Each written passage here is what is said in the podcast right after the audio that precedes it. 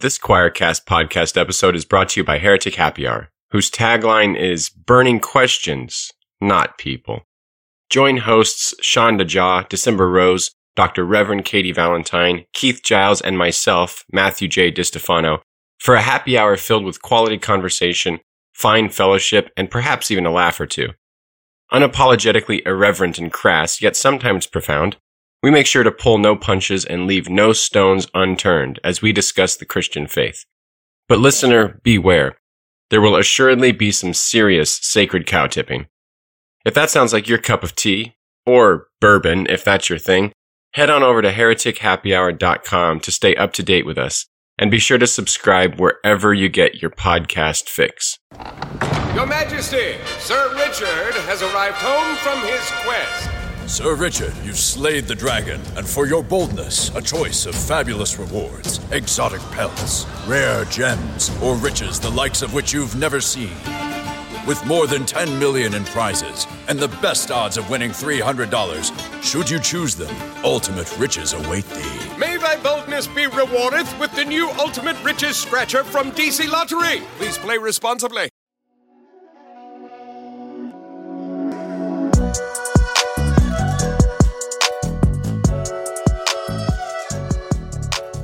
Hi friends, I'm Tim Whitaker and welcome to the New Evangelicals podcast. The New Evangelicals is an inclusive, Jesus-centered community that holds space for people marginalized by the evangelical church, advocates for accountability in the church, and helps you explore the Christian tradition beyond the basement of evangelical fundamentalism. This podcast is part of that work, so join us as we talk to people from all walks of life, lending their expertise and wisdom to us as we renegotiate our faith and find better paths forward.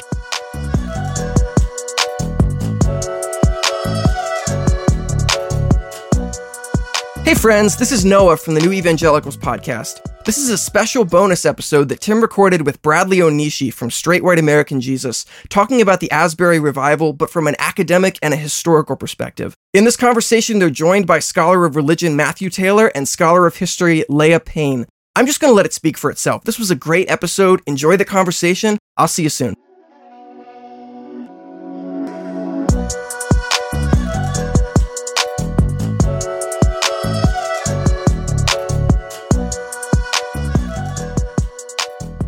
Welcome to a special episode of Straight White American Jesus and the New Evangelicals. Tim, you're here. Hi, I'm I here. know, and this is a this is a crazy endeavor that we're doing, and we have we have Straight White American Jesus and the New Evangelicals in the same room. Who knew they could get along? Uh, but uh, here they are. Okay, here we are. We're with uh, two other great folks who are Doctor Leah Payne. Hello, Leah.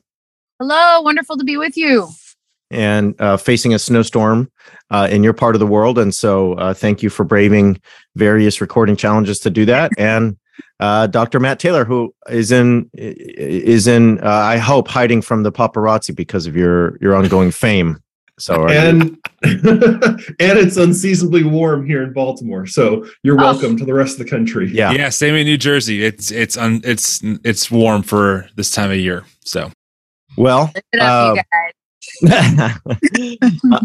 um, we, we want to talk about the Asbury Revival. I know that uh, there's been a lot of chatter online. I think we've all kind of touched on it in our various social media posts and some of our episodes on our podcast, but uh, it seemed like a good chance to get everyone together and and really just do some reflection, um, especially with Matt and Leah, who really are uh, experts in uh, you know various aspects of uh, charismatic Christianity, and uh, in some sense um, can maybe help us uh, figure out what a revival is. It's interesting. I was talking about the Asbury Revival. My wife, who's um, who grew up Catholic, said I-, I didn't know a revival could be just like organic. I thought you had to like plan it and have like a really slick preacher, and I didn't know you could just go to chapel and never leave. Like that's. You need to probably explain that to people because I, I didn't know what you were talking about. So um, why don't we start here? Tim, you actually, I think of the four of us, you're the only one who went. So do you want to yeah. just tell us what you saw when you went there? Yeah, sure. So yeah, I did go. Um, last Monday, I was thinking to myself, man, I wish I can go to this thing. And I thought, wait, this is my job. I can just go. So I did. I bought a plane ticket and I went. And my goal, just so the audience knows, was really to talk to students and faculty. I just wanted to kind of get like, how are they thinking about this? And because of our work, I was connected to a few students who were queer, which was really important for me because we think about like, okay, in, you know, speaking about like this particular school, you know, maybe groups that are not accepted, you know, on like the higher level as far as like Asbury's actual non-affirming statement, but yet uh, attend this school. How are they being treated during a revival that is happening? Uh, so I spoke to several um, queer students um, on both the Asbury University side and also across the street. There's Asbury Seminary. They are connected, but not like officially, but they do talk to each other. Um, and then I also spoke to um, an alumni uh, who was also queer, who was also there. And, you know, just so, um, you know, Leah, I'm not sure if you and I have engaged a whole lot. So I'm, I'm, I'm, forgive me if if we have, and I don't know that. But I, um, I'm skeptical of things like this these days. I kind of grew up, or I was part of more Assemblies of God, um, you know, worship spaces as a professional drummer. So I'm a little leery because I've, I've been on the on the stage, you know, um, making the Holy Spirit fall, so to speak. Uh, but at the same time, you know, I still believe in some form of the divine. I believe that God can work in, in ways that are beyond. And I wanted to go there and let the students kind of shape how I spoke about this thing because it's happening to them. And I, I didn't want to invade someone's sacred space and start giving my opinion, uh, because I've done that before, and we call that I call that fundamentalism. So, yeah, essentially, um, I was it was complex. That's the word I use a lot. It's complicated, a lot of layers. But th- there are two big themes I'll draw out just for for this conversation. There's this idea of students, including queer ones, telling me, "Yeah, something happened here. Like I don't even know what to make of this." Um, one student said, "I haven't talked to God in like two years." And then like last night, I'm in the chapel and I, I had this moment where I'm like, I just feel connected again. And, I, and this is, again, a, a queer student who's who's very much out at, at the university. And I said, okay, that's interesting. They go, yeah, it is interesting. So there's that layer of like students and faculty saying, yes, yeah, something kind of special happened in this moment. And, and the faculty, to their credit, really wanted to protect that. As this event became viral and the word revival got picked up, you know, broadly speaking on TikTok and Instagram, there was a different kind of group that started descending on Asbury that made the students and faculty, one of the students used the word uh, zoo animals. They felt like they were just on display uh, to be looked at and gawked at. And then, of course, there was a concern of it being co-opted really more by like the more charismatic revivalist types. There were some more reform people there, but they were there more to kind of critique it and say if it's God or not. But the more revivalist types in, our, in the charismatic spaces, they kind of descended like, oh, God's here, the Spirit's here, and kind of made it something that I don't think the faculty or students ever had in their minds to make it. So there, there are those two kind of competing dynamics that left me leaving on the next day with the feeling of complicated. This is a complicated situation we have on our hands. Well, that's, uh, yeah, that's great. I appreciate that kind of, uh, you know, it, it, reporting and, and the, the the refusal to reduce it to to one thing or another. Uh, Leah, I feel like you were one of the first people I saw on Twitter. As always, you had uh, images ready to share. So I don't know where you have, what kind of uh, three or four terabytes of storage you have at home, because you seem to have images and videos to share anytime anything happens in American Christianity. You you showed us a, a picture from nineteen seventy in Asbury Revival. Mm. Uh, there have been revivals going back a century at uh, Asbury.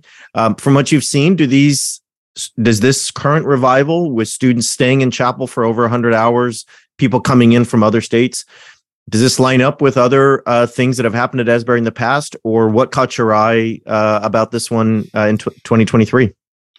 Oh, that's such a great question. And yes, you know, one of the reasons why I was so quick on that was because I'm writing about a book about contemporary Christian music, and Asbury and Wilmore, Kentucky was the site of um, a very famous Christian music festival that was really a big part of establishing contemporary Christian music. So it's not that I was super fast. I wouldn't, I don't know if I'd be normally that fast, but when I saw that it was Asbury, I got kind of excited, especially because music and singing was such a big part of this uh, this particular meeting. A lot of people have noted that unlike other uh, forms of, of revivalism, there wasn't a big role for the preacher. A lot of times, you know, if you if you think about revival um, the American practice, at least, of revivalism. And I, I think of it as a practice. I'm not interested in whether or not it's a real mystical event, but I kind of like to study it historically.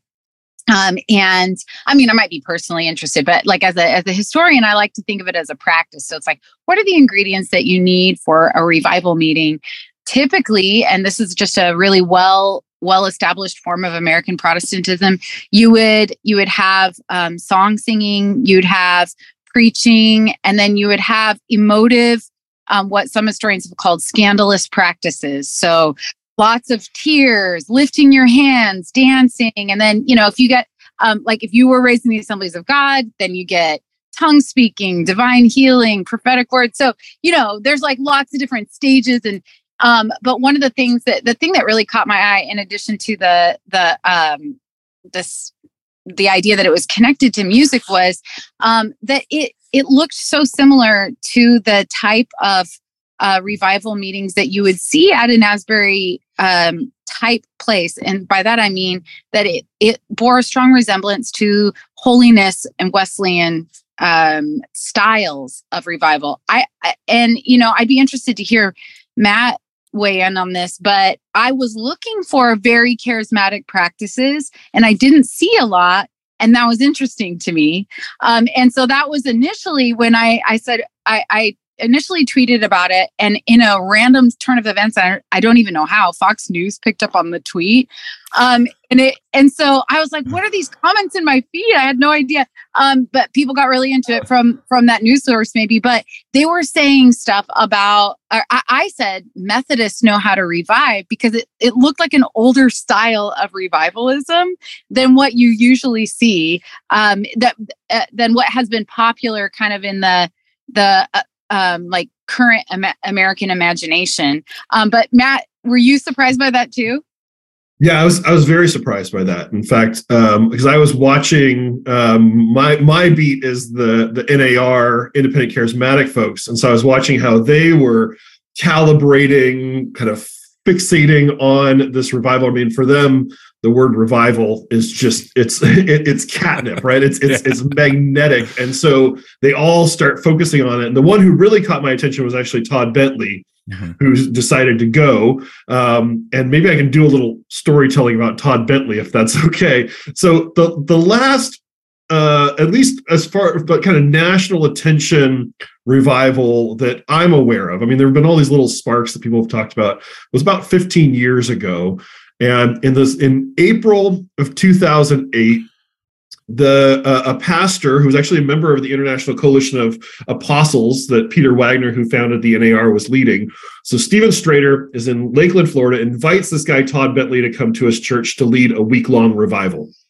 And Todd Bentley, very interesting character. I, I encourage people to Google him and look him up. Um, so Todd Bentley comes out of Canada, had uh, a very troubled youth, Um, has kind of a biker gang vibe, um, and uh, has uh, had was involved in the juvenile correction system, um, but has at, by this point in two thousand eight is an evangelist, and so he comes and he preaches at this church in Lakeland, Florida, and revival breaks out uh, uh, ostensibly, and so all these people are being healed, all these people are being um, converted. Um, God T V. Um, is this international uh, Christian, charismatic Christian television channel. They start carrying the revival live every night. Um, and so this, this thing is just taking off and everyone's paying attention. Hundreds of thousands of people are watching it nightly.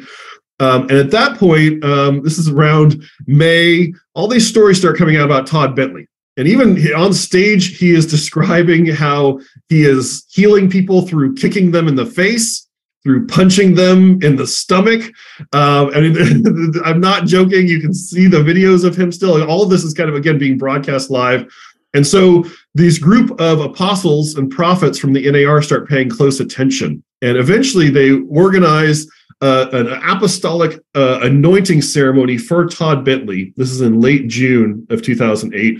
Peter Wagner, Che Ahn, Bill Johnson, Rick Joyner, all of these major figures are all there to do this apostolic anointing ceremony over Todd Bentley. He, of course, falls on the ground, and it's it's it's a big thing, all on live T V. And a couple weeks later, A B C's Frontline um, has this expose on Todd Bentley that he has uh, cannot come up with any names of anyone who's actually been healed in this thing. The, it eventually comes out that he's been drinking um, and has been drunk on stage a number of times uh, as he's been leading these nightly meetings. He winds up leaving his wife for an intern who's also his nanny, and the whole thing just descends into chaos from there. Um, so that was really the last of these big revivals. So seeing Todd Bentley just delivering himself as kind of the savior to the, the revival. And then I heard actually from some people who were there, the, they he gets there, he wants to do his thing, and they sit him in a pew. Yep. Right. So there was there was there's definitely an intentionality behind these Asbury folks saying, like, we know we know where this could go, and they didn't want to let it go there. Yeah. Yeah. I mean, I that was confirmed through many stories I heard. And also, I know uh, the day I got there was the day after Greg Locke went. And same thing with Greg. They pretty much said, you can be in the pew, but, like, that's pretty much it. And I also know that they, I don't have a name. They didn't give me the name, but um, one of the students said that a very high profile worship artist. Oh, yeah. It was Kari Jobe. Kari Jobe. Jobe. Yeah.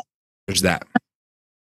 Yeah. Yeah. Kari Jobe. I thought, um, you know, one of the, I think there's a really interesting conversation there to be had about professional revivalists. And that seems so, so like a foreign concept maybe to a lot of folks, but, um, you know, I, I like to think of revival, revivalists revive like other groups do other forms of spiritual formation or community building. So like, you know, Stations of the Cross during Lent or something like that, you know, this is just what they do. And so of course, you know, there are professional versions of that. And I was really interested in, and a little bit surprised at how effectively they were kept from the center stage, because they definitely gave it their all. There's a, I posted a video of Kari Jobe, fil- someone filming yeah. Kari Jobe driving by, yeah. you know, driving around the neighborhood. And I, I was, I thought for sure, you know, she, I think she's pretty held with, with, with probably pretty high regard in these circles. So it was kind of stunning that they made the choice to keep her off the stage. I mean, half the songs that, that they were singing were pretty much choruses from that C C M world that, you know, you're, I'm sure, covering in your book. And I will say, I mean, I mean this sincerely, everyone I talked to, everyone without, without fail, could not speak more highly of the faculty from doing their absolute best to protect the students, including a story of someone trying to pray the gay away, and they stopped it and said, absolutely not. So again, I mean, listen, no, no one's perfect. No institution's perfect. Asbury has its own set of problems, but I was really happy to see that that the faculty really were, were proving that when they said, we didn't expect this, we're not here for this, you know, show, spectacle, they really put their money where their mouth was and, protect, and protected the students. There's actually a, an interesting piece um, in Christianity Today by uh, Daniel Silliman, uh, where he went on the ground and started interviewing some of the faculty and folks and realizing they, there was a storage closet off stage where they were gathering leaders from the university and saying, hold on, what, what what's going on here? How do we handle this? And so they were very strategic about what they were doing. They're checking in constantly throughout this thing. Suddenly people start showing up with shofars, again, one of these very kind of charismatic Pentecostal things. And they're like, what do we do with people with shofars, since they come up with a policy about not allowing shofars to be blown in the room? So I think there there yeah, there was a lot of that intentionality, a lot of curating going on about this yes. revival. Let, yeah. Can I can I just jump in here for the audience and and ask uh, Leah, maybe if uh, or Matt, what, you know, whoever wants to take the first crack at. Um, all right, if I don't know what a Wesleyan holiness tradition is, what is that? And then what does a revival look like in that tradition, rather than in, you know, maybe somebody listened to Charismatic Revival Fury or someone's familiar with a Pentecostal setting. And certainly shofars and flags and all kinds of other instruments and symbols are allowed in those places. We have a situation where Asbury's like, nope, no shofar. So that's like a revival policy, right? Like, hey, we're going to let the Holy yeah. Spirit do its work, just not through this ram's horn. Um, like, Le- like Leah, how does that line up with a holiness? What is a holiness yeah. Wesleyan, and how does this all work? You know, so if, if I were making a, a family tree, like those old timey family trees, I would put the Wesleyan holiness movement as the, the earlier generation um, that was very influential over the Pentecostal and charismatic movement. Um, and the Wesleyan holiness tradition comes out of, um, in part out of Methodism. Um, and it, I, I like to, I, I teach it in class as a, um, an issue of time. So if you're familiar with Methodism, um, or Wesleyan teaching, you know that there's this idea that you will be made holy eventually it, a, along the course of your life. And it happens through doing spiritual practices, through confession, through good works, through all these things. And the work, and, and the idea is that the Holy Spirit is working in the life of the believer over time to make them perfect, like God is perfect, to use a, a scriptural um, passage. And what the holiness movement does is shorten the time of perfection and make it happen during a moment known as an altar call, which is where people are called. And most people who are familiar with American Christianity are familiar with this. Billy Graham was putting this all over T V, where it usually a, a preacher will call people forward. And when they are down there in, in front of everyone, they are made holy quickly. Now, there's there's a long history and debate about when that happens and how long it takes and all that kind of stuff. But I would say that what makes the Wesleyan holiness tradition distinct is this idea that during, you know, this this moment, this mystical moment, you are cleansed and and made like God, um, made holy. And, and in fact, if you see footage from, depending on the angle, the camera angle, because I loved how y'all talked about like different people were filming it, you might have seen the, the front of the um, sanctuary says holy as unto the Lord. That's a classic holiness slogan. And so they were very influential over the charismatic tradition, but they they predated that. And the charismatics, and Pentecostals and then charismatics add, I think, like spiritual fireworks to it. So, so you know, it's not holy. It's how do you demonstrate that? You You are demonstrating with these wonder-working things like speaking in tongues, divine healing, stuff like that. But um, when I saw it, I thought it was fascinating because charismatic worship practices have taken over general like garden variety white evangelicalism. And I should say, at least from my perspective, I'd love to hear, you know, it, it seemed like a white dominant space to me. Um, you know, there were other uh, folks there, but I was expecting, you know, maybe um like how charismatics have taken over a lot of worship spaces. I was expecting to see a little bit more like jumping up and down, you know, stuff like that. And it was, it was low key. And I was kind of thinking, I was wondering, you know, is that because it's at an institution that has really deep roots? Like, were they, what was that, you know, um, like shaping the space? But anyway, those are my initial thoughts. I'd love to hear from Matt. Yeah, and just just to con contrast that, right? So the the what you saw at Asbury, I, I would say, is very much in that Wesleyan tradition, right? Very, very much, uh, and about kind of repentance, about tr personal transformation, about healing, especially about kind of psychological healing, right? Erica Ramirez, who's a scholar who works on this, has, has noted how a lot of the healing that is that that, that was people have talked about coming out of this Asbury experience was uh, kind of emotional trauma, which very much kind of speaks to the moment that we're in and that a lot of these Gen Zers are, who are participating are in. Um, but the to contrast that with what we're talking about is kind of the charismatic revival style, where you have shofars, where you have uh, enactment of spiritual warfare. Even the, that, that video that was circulating around on Twitter about with the guy swinging the wild sword while speaking in tongues, right? That, that, that is very much the vibe of the yeah. charismatic revival style, um, people with flags, right? Kind of Pentecostal worship flags, those sorts of things. People with prophecy and prophets being welcomed up on stage. And then with that comes the whole slew of kind of celebrity revivalists, celebrity prophets, celebrity apostles who then want to show up. So, um, Tim, you mentioned uh, uh, with Greg Locke, right, who is one of these kind of charismatic pastors. This is the guy who has said he's going to cast the witches out from, of his uh, congregation. Yeah. And right, but he shows up, he's got millions of followers. And again, they park him in a pew. So yep. I think there was this, this I, I think the faculty was very conscious of that Wesleyan heritage. I'm not sure, I don't know how much the students were as, as, as dialed into that, but I think they really want, the faculty really wanted to say, no, if this is going to happen in our institution, we're going to kind of control the boundaries a little bit.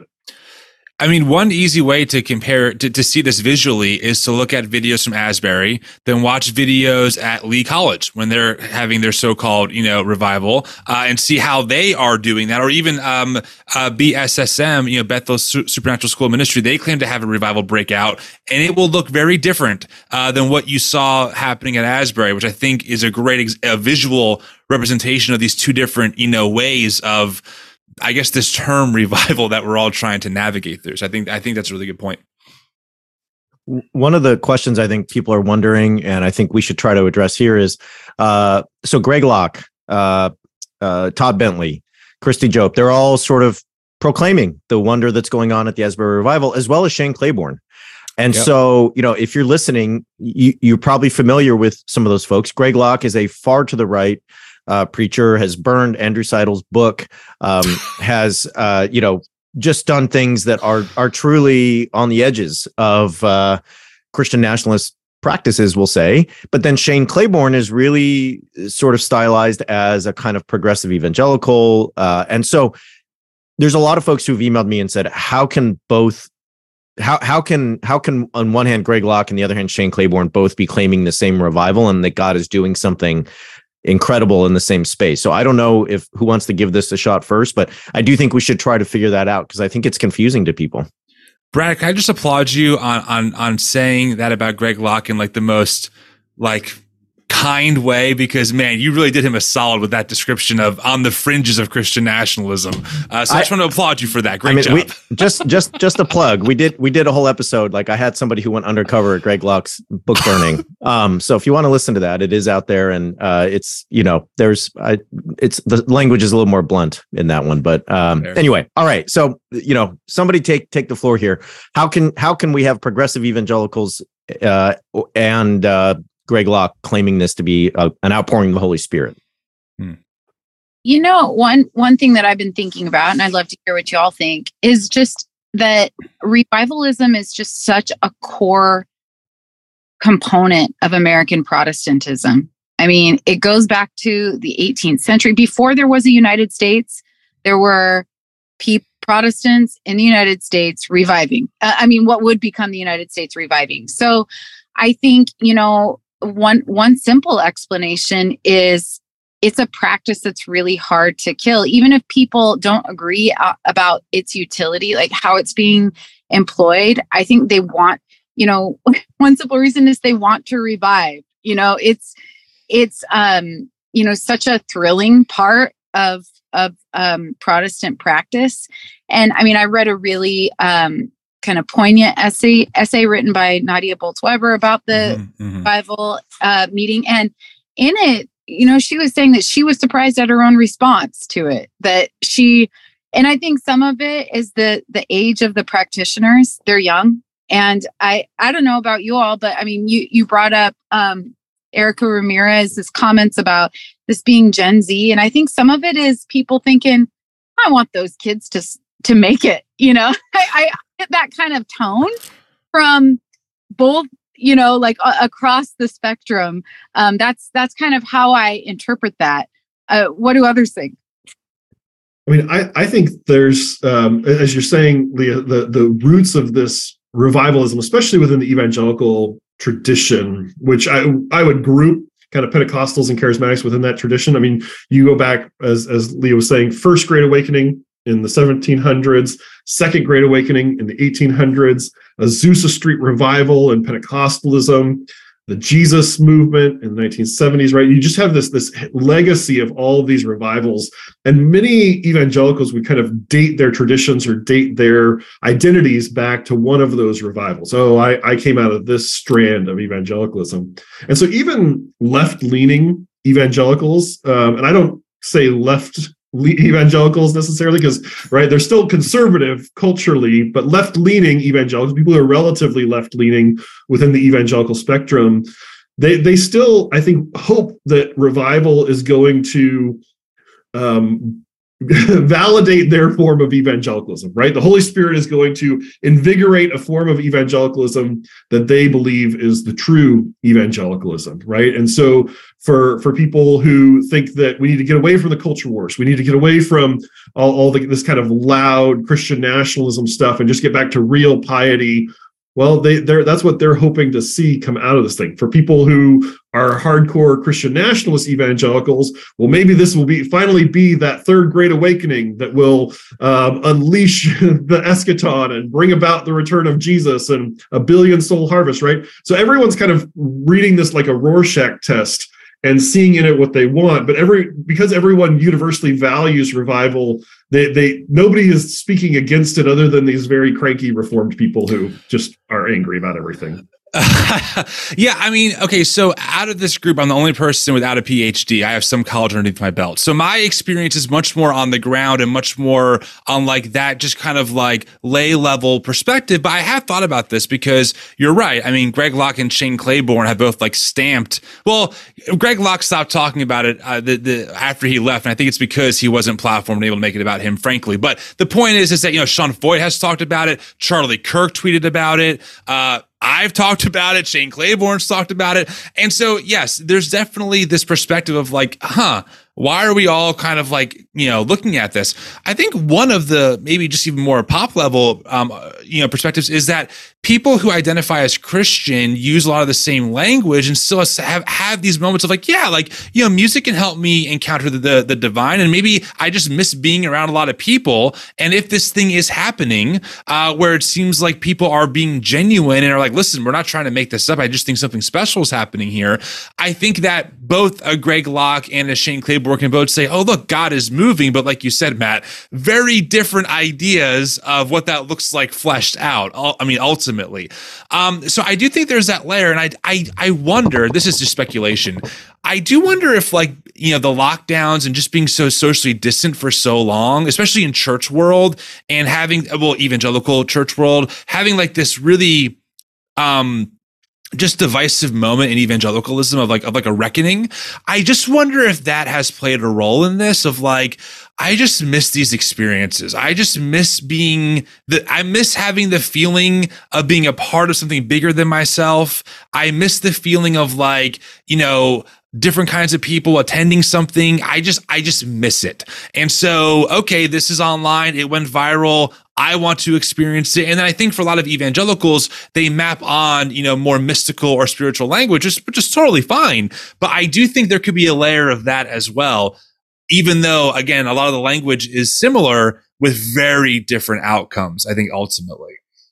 Well, and I'll say, you know, and, and I know a bunch of us here uh, teach young people, but as some, you know, I'm around Gen Z people a lot, and they, they, it's really hard to overestimate what the pandemic did to the the nineteen year old that you're talking to. I mean, the, yep. These are people who their last two years of high school and their first year of college, or, you know, their whole, their whole like first part of their college experience was spent like in a room on Zoom.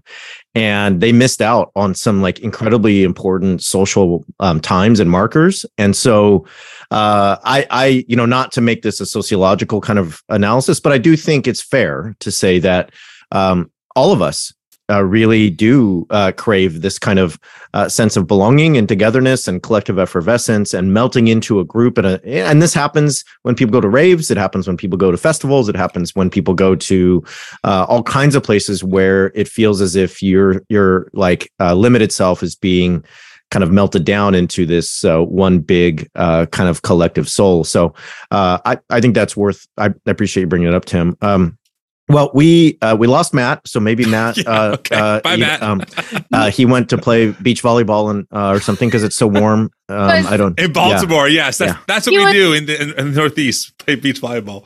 I thought he was raptured. Yeah. I okay.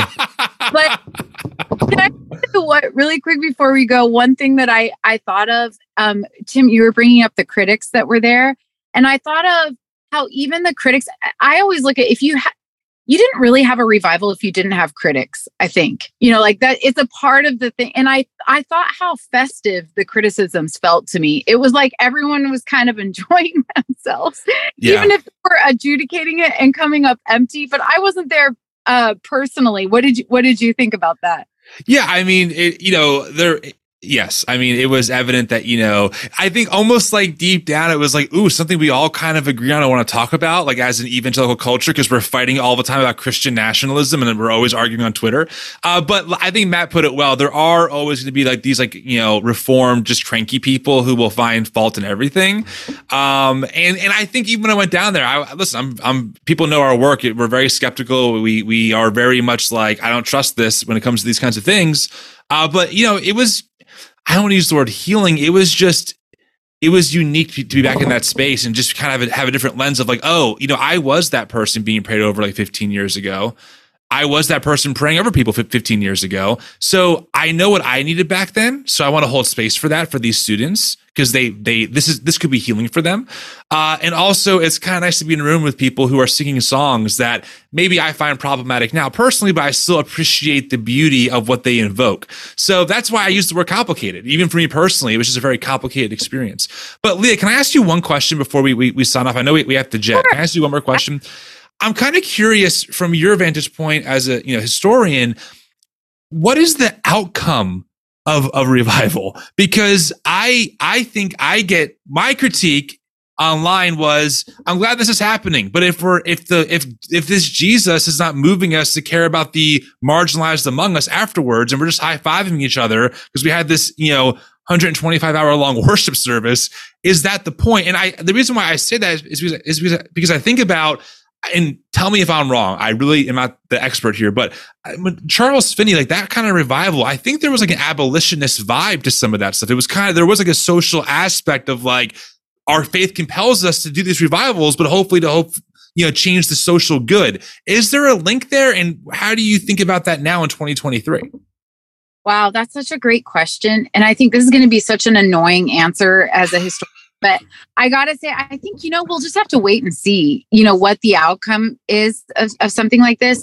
But you're right. I mean, I think, you know, revival has frequently, because it's such a powerful moment, it's frequently been used to incite uh, this worldly action. Um, it, I mean, in fact, we saw that we, we're seeing that right now with the Reawaken tour. You know, they're they're like garnering political action, yes. But there are a lot of other versions of that over time. You brought up abolitionism. I think um, teetotaling and then prohibition was another like big political um, push that was. Uh, revivalism was was like an important tool for using that. So I think, you know, time will tell. And then, uh, you know, I, I, it, it's never surprising to me to see it used in that way, because, I mean, if you look at our American political like theater, that is revivalism, just known, mm. you know, called something else. I think, you know, this is just my own bias, but I think probably the most skilled public forms of rhetoric are preaching. You know, preachers uh, are the best, you know, so like politicians mm. like aim for that, you know, yeah. I think that. Um, so, so huh. yeah, I, I, I don't have a really good answer in terms of, you know, what will happen, because it's like, I guess we'll have to wait twenty or thirty years to see, was there something, you know, that there- long? Oh, I'll be in a nursing yeah. home by then. Jeez. Sorry. I need quicker answers than that. Well, you're younger than me. So if you're going to be in a nursing home, um, good Lord. Okay. Um, I guess this is my last episode of Straight White American Jesus, everyone. And it's been a good ride. Uh, all right. Going to go and check out retirement homes. Um, so we should run. I like to note that Matt ran, Matt dropped off the call as soon as he made that comment about Quaker Reformed people. Um, so we need, we need to, we need to go, because I'm already getting dozens of emails from Michigan, uh, and, uh, people are unhappy. So I'm going to have to go address that. So thank you very much to both of you for saying that. Um, all right. So, uh, Doctor Leah Payne, where can people find you? They can find me at Doctor Leah Payne on, uh, Twitter, Instagram, Facebook, wherever, wherever social media finds you. Um, and if you want, if you want to think about religion and pop culture, I co-host um, a podcast called Weird Religion. So if you want to hang out with us, find us there. Thanks. Highly recommend. And a book coming soon on contemporary Christian music, which is going to be a blockbuster. And uh, uh, we're going to have to get you protection from the paparazzi, like we have Matt. Um, so Matt, Matt, where can people find you? I'm at Taylor Matthew D on Twitter. And you can also, I work at the Institute for Islamic, Christian, and Jewish Studies in Baltimore. We do a lot of free programs around interreligious dialogue and religious learning. I'm going to be teaching a three-part course on Messianic Judaism and Christian Zionism in May. So you can sign up for those things at I C J S dot org. That's incredible stuff. Um, well, Tim, I know the people know where to find you, but what do you want to tell us before we go? No, thanks for having me. And thank you, Leah and Matt, for making time. And yeah, you can find us anywhere that says the New Evangelicals. That's us. Yeah, we're uh, for, for me, we're at Straight White J C. I'm at Bradley Onishi. And uh, we are here, uh, Straight White American Jesus, three times a week. So check it out. Otherwise, we'll just say thanks to everyone for this really fun group call. And that's it's really it is just really helpful to think about all these things. Um, so until next time, uh, we'll catch you later. And it's three o'clock. So I'm going to go get my dinner and watch Golden Girls. Okay. So we'll talk to you all later. All right.